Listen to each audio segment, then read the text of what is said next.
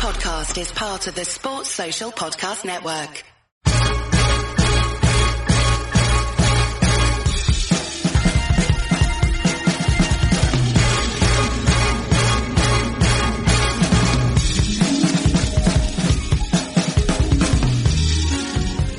Hello and welcome to the Nat Coombs Show on ESPN.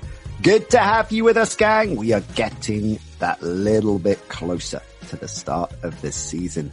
Excited about that, of course, but it also means we've got to roll our sleeves up and get down to business. So we're going to start rolling out some franchise focused pods for you, picking teams in particular that we're really fascinated with, that we think could have a Jekyll or Hyde season could really kick on and maybe not enough people are talking about them or conversely it could all implode and things could go horribly wrong. We're starting with the Denver Broncos. Not many people talking about the Broncos other than is Aaron Rodgers going to become a Denver Bronco before the season starts, but they've got some promising offensive talent serious defense as well. Are we underestimating them? Well, there's only one man that can put us in the picture on that. He has been an NFL journalist for over 30 years, one of the great minds in the business and covers Denver day in, day out for ESPN. So let's check in and talk some Broncos with the brilliant Jeff Legwold.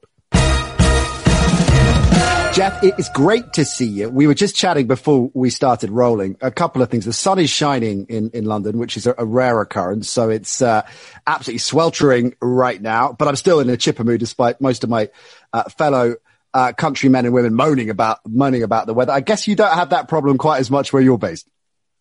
no, uh, the, the sun comes out plenty and we, we celebrate it, uh, with, uh, outdoor activities. So yeah, come on.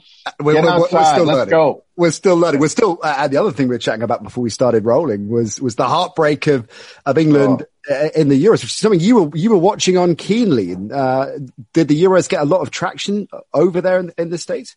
You know, they did for me. And I know, you know, at our, our, our net, you know, I work at ESPN. So at our network, it was a very big, uh, item, but I, it's funny, uh, covering, uh, American football has, has made me over the last 35 years, I've become an enormous, uh, Premier League fan just because, uh, all the early morning flights and, and all of the early morning, uh, activities here. I, I've just become an enormous, Good I timing. love, Yeah. I love watching the Sunday morning, uh, Premier League and, and it's just become a big deal for me. I tape all the games. It's, it's really funny. Oh wow, hardcore! So yeah, Yeah. yeah there I'd often draw a lot of parallels, of course, with the, the burgeoning NFL fan base over here, right, and and the Premier League support over there. Who's your team? Have you got a team? Have you? Have you know, I, I, I sort of, uh, for whatever reason, I, I, and some of it was, uh, when the Broncos played there in 2010, I, I went to an Arsenal game in Okay. person,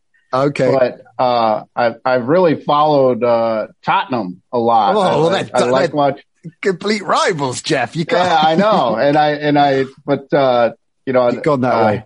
Harry Kane, you know, that's been uh, one of my, uh, for whatever reason, that's that's just been one of the teams I've I've followed. in uh, uh, Chelsea because they uh, they got the young uh, American guy, so I like watching Pulisic play. But Sure. uh, anyway, I, I I love it. I know I understand now why you guys are. It's so passionate. I I just I think it's awesome and every part of it. It's it, really, really, it's similar how, how there are parallels there really with the, the game, uh, at the NFL as it gro- grows over here. You named almost every London team, Jeff, apart from the greatest one of all, which is West Ham United, which of course Exactly. is the There we correct go, answer. there we go. We'll get you, we'll get you on there. So let's, Well- uh, let's talk Broncos. Uh, and, and we've got to start with the quarterback situation because that is intriguing for all kinds of reasons. Uh, not least, story breaking or coming out anyway in the last 24 hours suggesting that the Broncos are, are nowhere near deciding who their, their start is going to be based on Drew Lock and, and Teddy Bridgewater. Um, but of course, there's this Aaron Rodgers sized elephant in the room as well that, that still may, some dreamers like to believe may, may could still happen. Let's start with what we know for sure that currently Drew Lock and Teddy Bridgewater are Denver Broncos quarterbacks. Do you have a sense that one of them is ahead of the other in the pecking order right now, despite what the official line might be?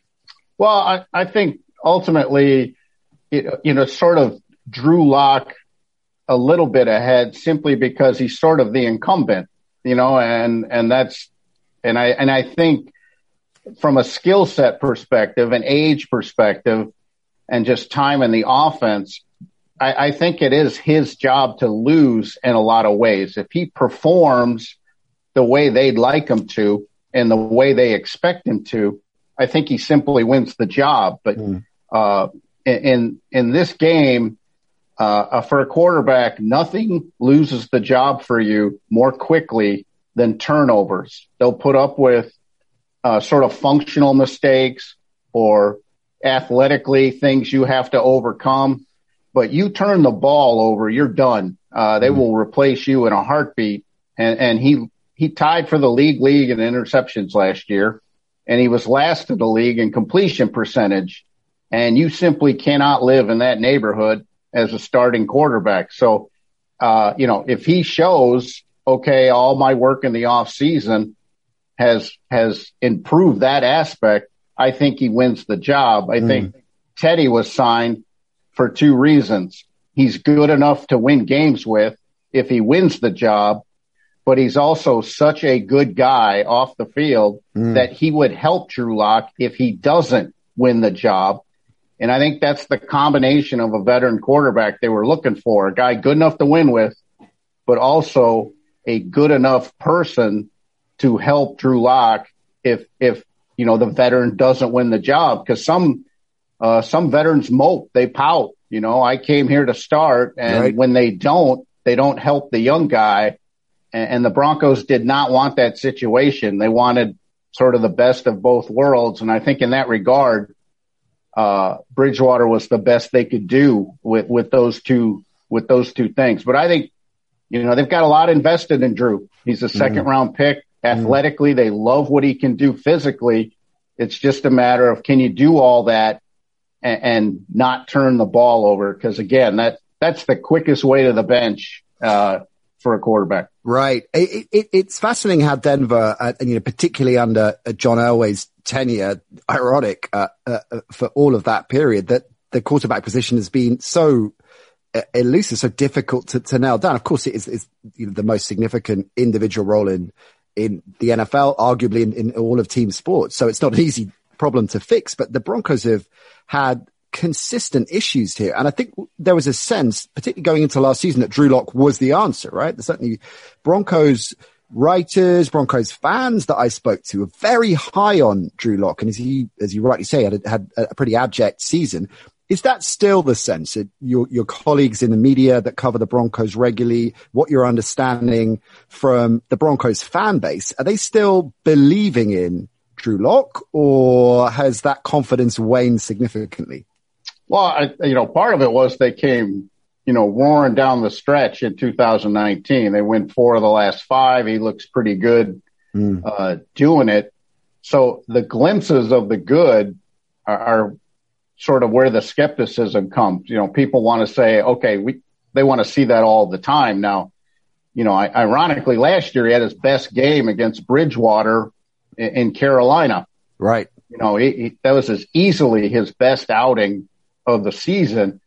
And when you see him play like that, you know, composed, uh, opportunistic, all of those things, that's what sort of gives the optimism. But then, you know, as the season wore on last year, whether it was the, the pandemic or just how they had to practice and meet and all of those things, it, it seemed to wear on him. And mm. I, you know, I've told people, uh, Denver is a tough, uh, underrated underrated tough place to play quarterback. Uh, mm. uh, Mike Heimerdinger, who, who was a, a longtime coach in the NFL, sure. called plays for the Broncos and the Jets, uh, died of cancer a few years ago, but, but Dinger was a very good friend of mine and he always said Denver was a tough, tougher place on quarterbacks than New York, uh, because there's no place to hide. Mm. You know, you, you are the quarterback for a regional franchise. And I, mm. I asked Elway one time, uh, was it tougher for you as a young guy to do the job or have the job?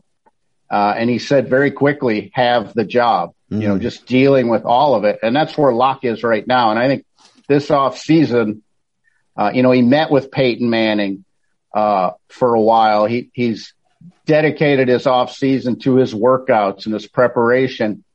And that's, that's the first step you know, quarterback in the NFL is, is kind of a lifestyle. You don't mm. get an off season like the other guys do. And if you're really interested in that, uh, you should probably do something else for a living. and that, that epiphany sort of comes for a young quarterback or it doesn't.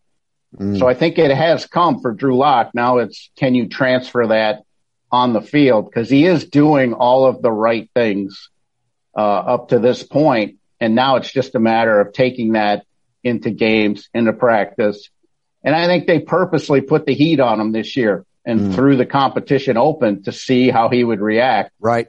Uh, to it. You know, like, yeah. like anybody, you know, how, what are you going to do? You're going to go into a shell or you're going to mm. go out there and work? Yeah, um, it's a it's a great point. You think about uh, you know a, a maligned quarterback of recent years, Mitch Trubisky. I remember when he was in Chicago, not a straightforward market either. I think to play quarterback.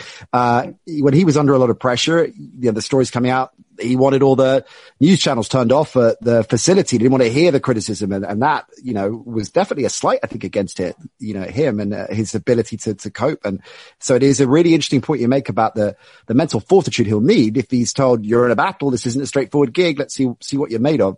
It's really interesting as well, just mentioning John Elway and Peyton Manning in the same sentence.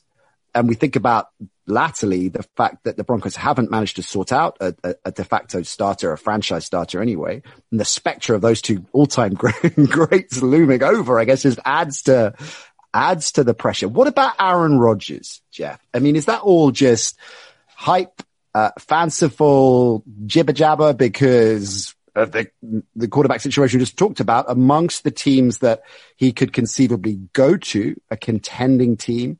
Uh, they are the one most in need of, uh, of a quarterback of his type.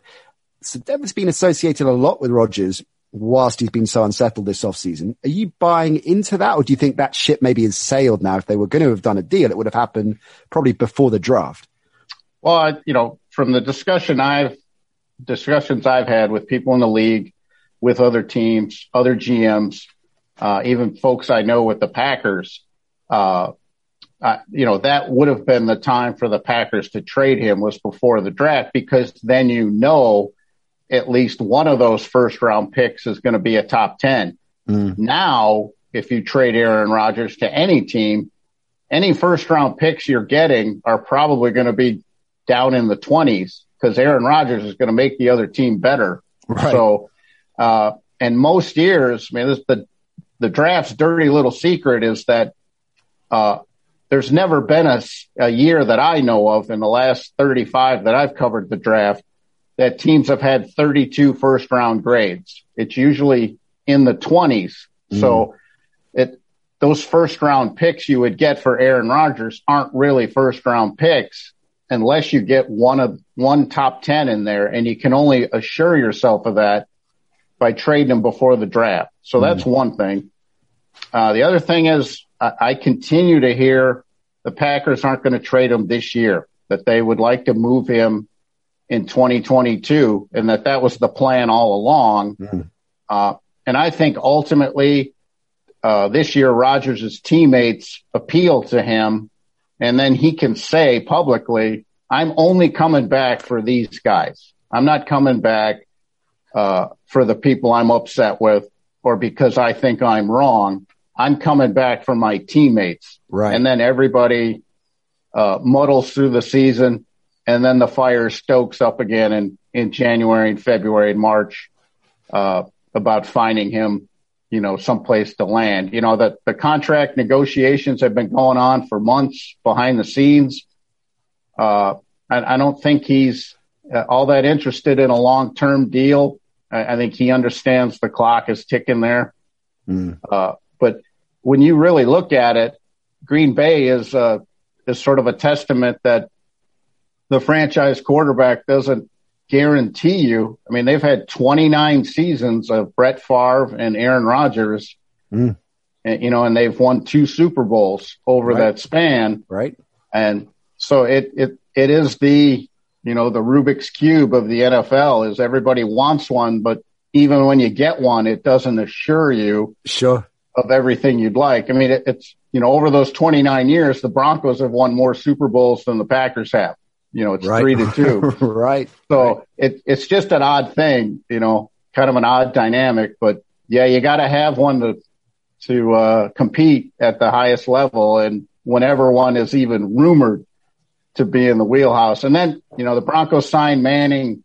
So everybody thinks, you know, catch the lightning again and, right, and, and right. do it all over again. But, you know, Mike Shanahan used to say that, uh, everybody says we're in on everybody. They used to get so frustrated because the Broncos were always you know, paired with whatever whatever player might be available. But yeah, he yeah. Say, everybody says we're in on everybody. You know, then... it's really interesting point you're making, and I think Rodgers well documented, of course, given the fact he's a generational player and and potentially one of the all time great quarterbacks. That he's only got one ring, and it reignites that conversation when you're evaluating and I guess ranking uh, the greats, how significant that element is. And I'm a, a, Miami Dolphins fan, and I fell in love with the game as a kid with you know Marino, right? And figured at the time, well, okay, this is going to go well. We're gonna we're gonna roll again and again. And of course, it didn't play out that way. So yeah, we'll be will be fascinating to see what Rodgers' next move is. But really interesting insight that unlikely to be this year. Back to at least that yeah, that's that's what people in the league believe. You know, we'll yeah. see if that's if that's different. And again, he's he can be fined fifty thousand dollars a day in camp. Uh, that's real a significant thing. If, if they actually find him, that sort of tells you where the relationship is at that point. Yeah, right. Exactly. Although that's, you know, he racks those up, but there's a couple of Jeopardy guest appearances. He'll kind of, yeah. he'll just no. rock off and do that. I'll I mean, take fines for yeah. a thousand, please. You know. yeah. Oh, I love that. Uh, let's talk about the offensive weapons around, uh, uh, Teddy and Drew, because that is, I think, a reasonable point when we're looking at Lock's indifferent year. He was without Courtland Sutton. The impact that had, I guess, as well on, on Jerry Jeudy as a rookie, because Jeudy, and I was really interested to get your take on Jerry Jeudy, because I was so excited to see him in the NFL and talking to those who cover the college game far more extensively than I do and looking at that great receiver class, he seemed to be the surest thing. That seemed to be what everybody was saying. He's a really smart route runner. He's got a great mind on him, a solid all round athlete. He's, he's a safe bet to, but his, I guess his season wasn't bad, but it didn't live up to the levels of some of the other uh, rookie draft class around him. Is that because all of those things connected? Sutton was out, so Jeudy had to deal with the number one corners more, and, and, and Lock was struggling. All of those things uh, impacted it. Do you feel that Jeudy's going to have a really significant move on year, breakthrough year, and we'll see a lot more from him this year? I think you will. I, I think you'll see uh, improved production. Whether or not they're going to put the ball in the air enough, you know, to have Fant have a dynamic year and Sutton have a dynamic year and Jeudy have a dynamic, you know, that remains to be seen. I, I think they love, uh, you know, Sutton's return changes everything. Mm. You know, he, he, he's the alpha of the group and defensively, you know, everything will flow back from him and Jeudy will suddenly find himself on a, on a number two or a number three corner or mm the nickel corner. And that's a matchup he can consistently win. I mean, he, uh, I think it's important to, to look at, you know, his struggles or when he had struggles last season and what was a very good year for a rookie receiver. Mm. Uh, it was drops. You know, he had a five drop game against the Chargers.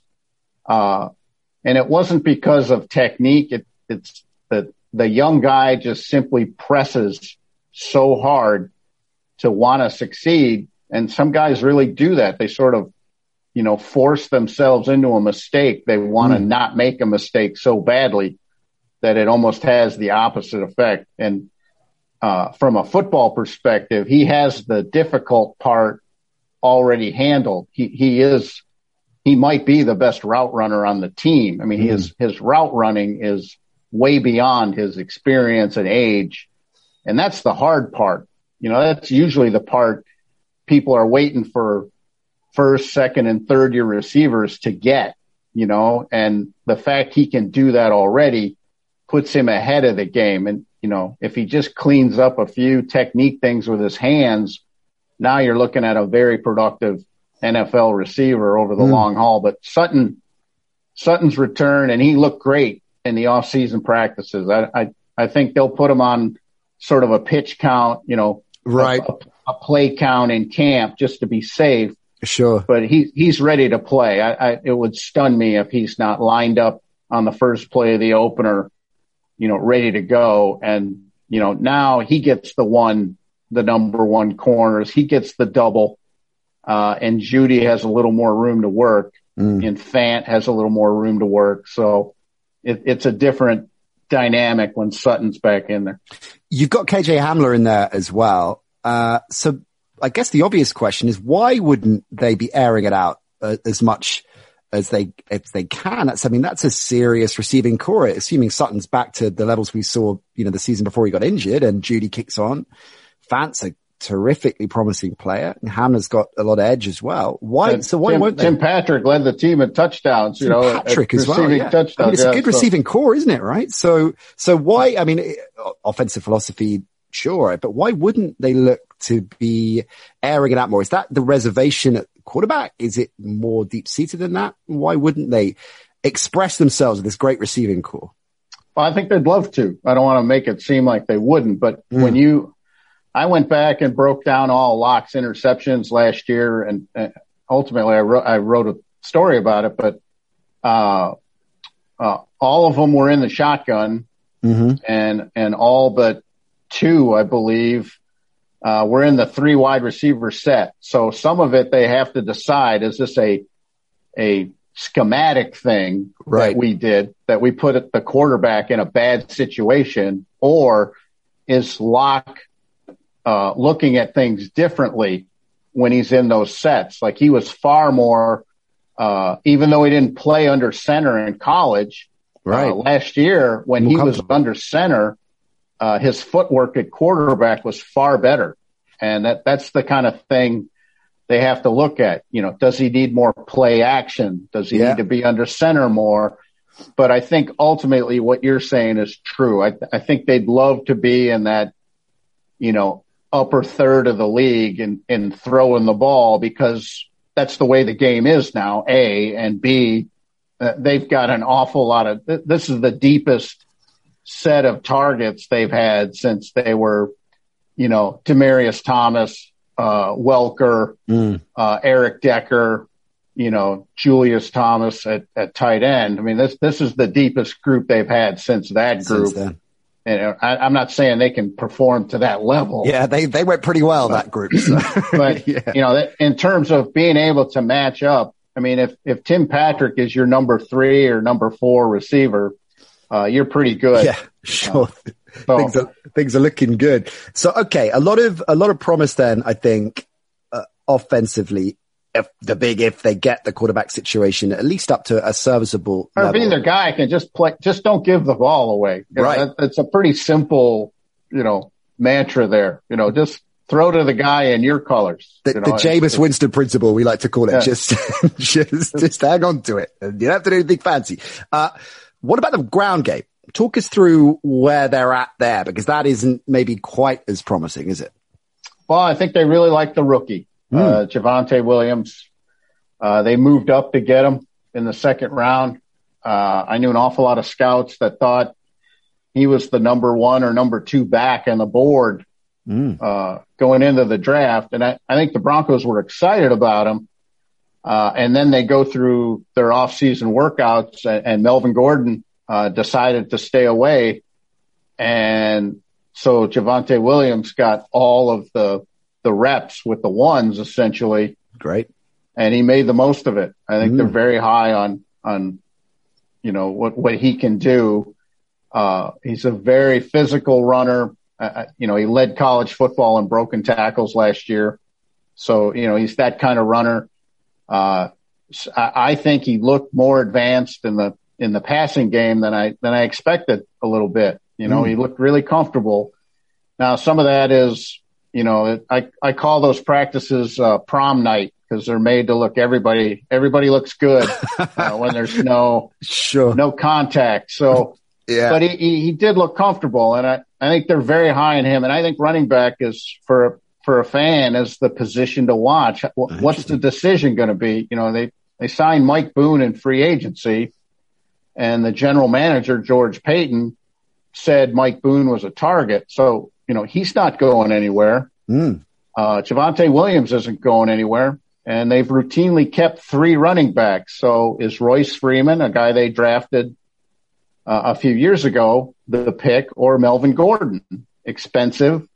Uh, what if he's not the number one? You know, and he's making eight million dollars. I mean, does that does that Yeah. make sense? I mean, Right. so so that's a position I think people should keep an eye on as it goes through the preseason because that that could end up being a pretty big decision if they only keep three, and that's that's what they've done the last couple of years.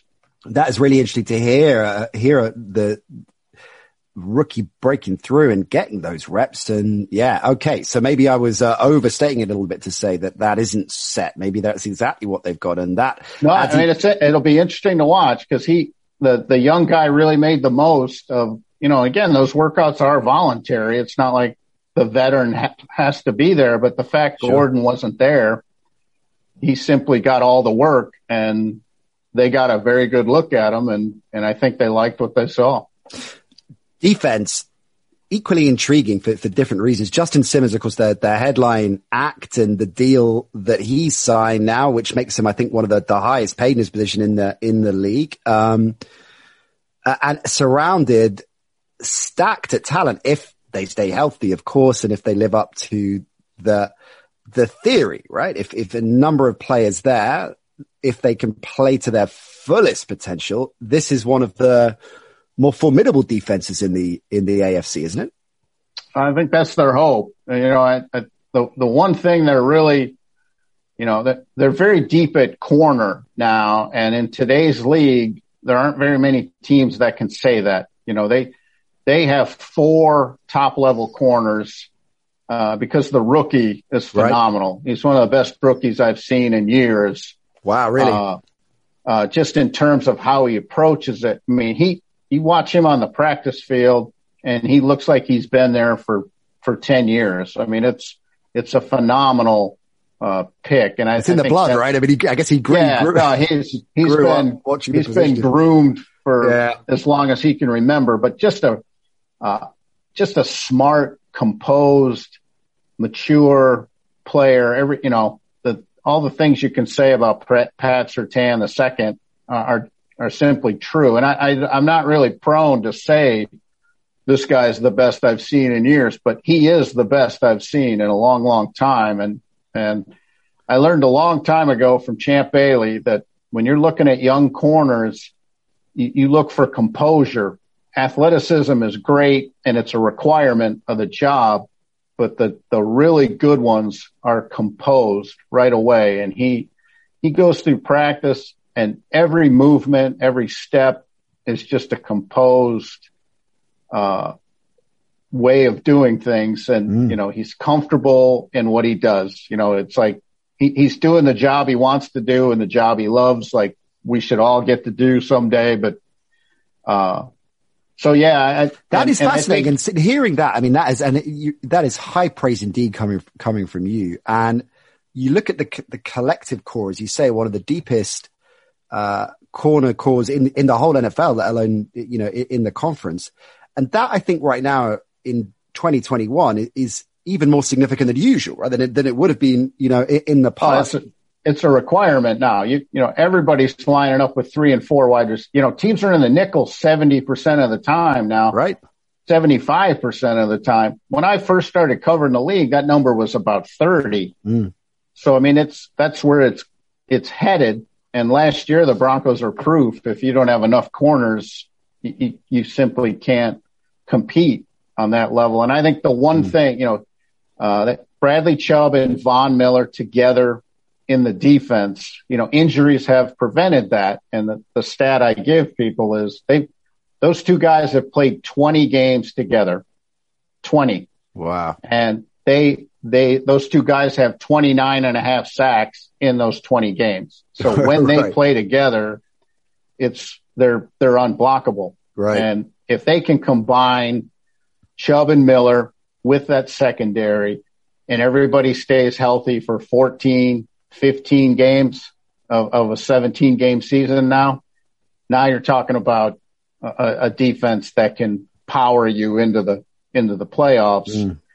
I mean, even last year, you know, the, the, the Super Bowl has two high powered offenses in it, but it's Tampa's defense that actually wins the trophy, you know, and, and even now in those January games, in the playoff games, it's still the defenses that are pushing things along. It, it you know, cause things change in December, January and February. It, it's just a fact and, and you got to have that element in some fashion. Well, bringing it all together then, Jeff, what is your prognosis for the Broncos this season? And I, I know there has to be an asterisk because of the quarterback yeah. situation we, we've discussed at length. But assuming that you would look at them as relatively interchangeable, whether it's Teddy, whether it's Drew, you're going to get a similar level uh, of productivity, albeit they're slightly different players from that position. What are they shooting for here realistically? Are they a playoff contending side, do you think? I, I think they should be, but you know, the asterisk for them is, uh, they have to be in the top 10 teams in terms of, uh, turnover margin to the good. That's mm. going to be their statistic to watch. We're going to, you're going to have a lot of analytics that are going to have impact on what they're doing, you know, yards per play and, and, you know, personnel groupings and all those things. But ultimately, uh, turnovers are going to determine their fate. You know, do they get a bunch on defense and do they keep the ball on offense? And if they can sneak into that top eight, top seven teams in that turnover margin, then that means they're playing the way they should. And if they do that, I think they're in the playoff conversation. And then, you know, once you're in the field, then you just take your shot, you know, right. moving forward.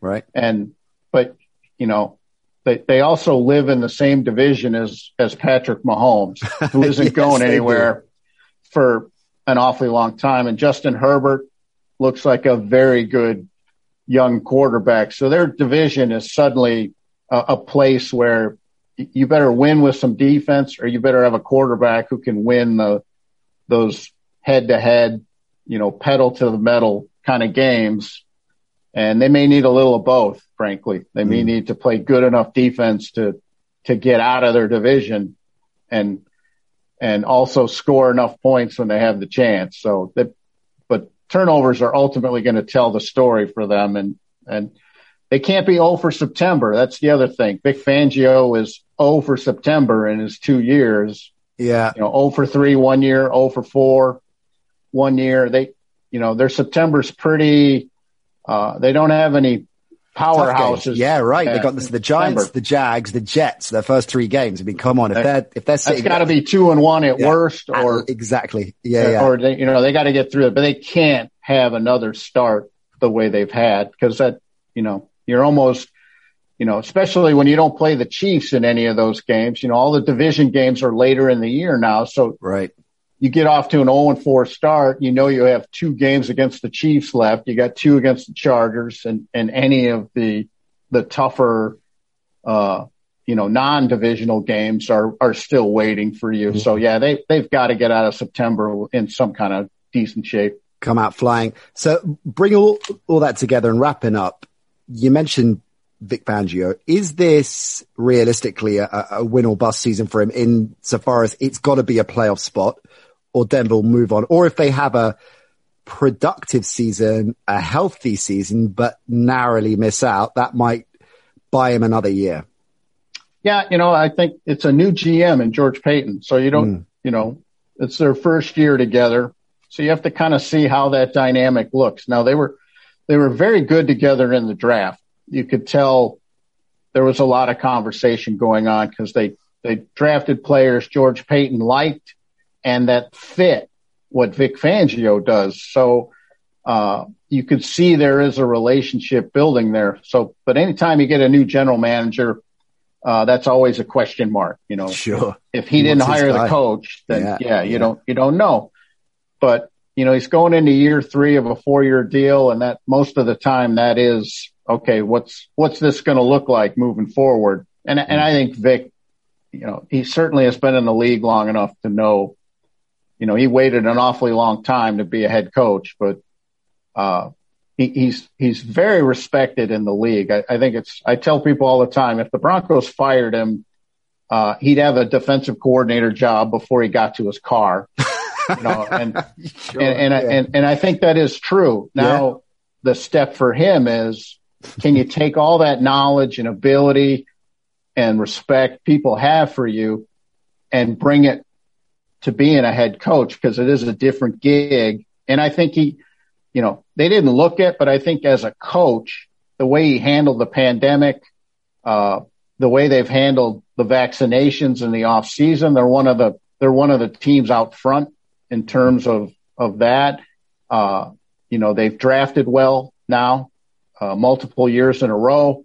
So things are there for him. And, and what you're saying is true. That all has to show up somewhere in the standings because ultimately, no matter how much people like you, you know, what's under the letter W at some point in the standings determines your fate. And mm they gotta, and you know, Denver's not a town that puts up with, okay, we, you know, they're rebuilding. They didn't make the playoffs. That's not, you know, Pat Bowlen was the owner for three decades and they had more Super Bowl appearances than losing seasons in right. those three decades. That's right. what people, that's what people are used to. That's what they expect.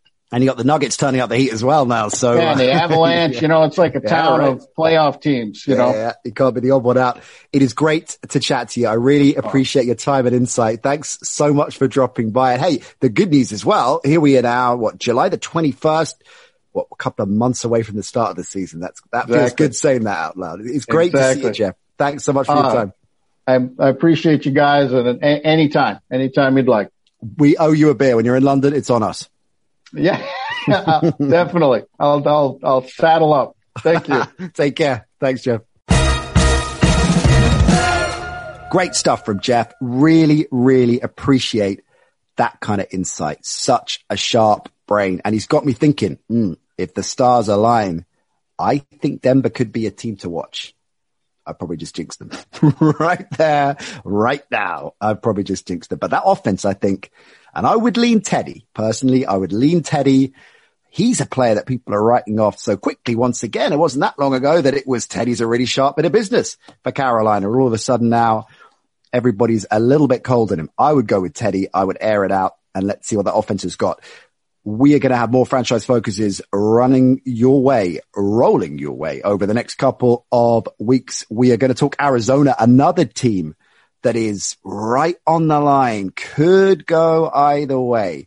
Really want to break them down a little bit more. So we're going to do exactly that. Uh, show dropping next week. We'll deep dive on Arizona and plenty more where they came from as well. So keep your eyes peeled for the pods as they drop in to your podcatcher of choice. Speaking of which, if you haven't already, we would appreciate it if you spend 30 seconds, a minute, hopping on, leaving a review, letting people know what you think about the pod, only if it's positive. Don't, and certainly don't say anything negative about Ollie and Edge Rush because, I mean, that's just going to put him in a mood probably for the whole season, quite frankly. College days as well, same. Ben Isaacs, difficult to work with. So make sure you say positive things about them at the very least. Uh, we would appreciate that. Helps, uh, of course, uh, keep us on uh, in the good books of ESPN, the worldwide leader. So we we need that. At the NC show, big shout out to all the crew on social. Andy, Tom, Marley, appreciate all their work at the NC show, Facebook, Instagram, Twitter, videos from the pods dropped on there. Going to be a lot of extra content rolling out there, particularly as the season gets underway as well. So if you haven't already, go give us a follow. Right. Let's get out of Dodge. We'll see you next week. Bye for now.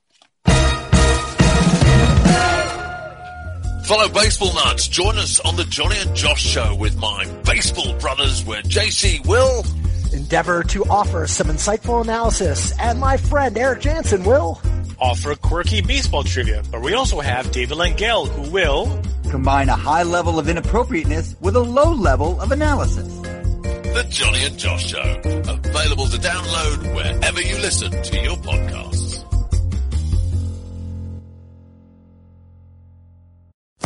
Social Podcast Network.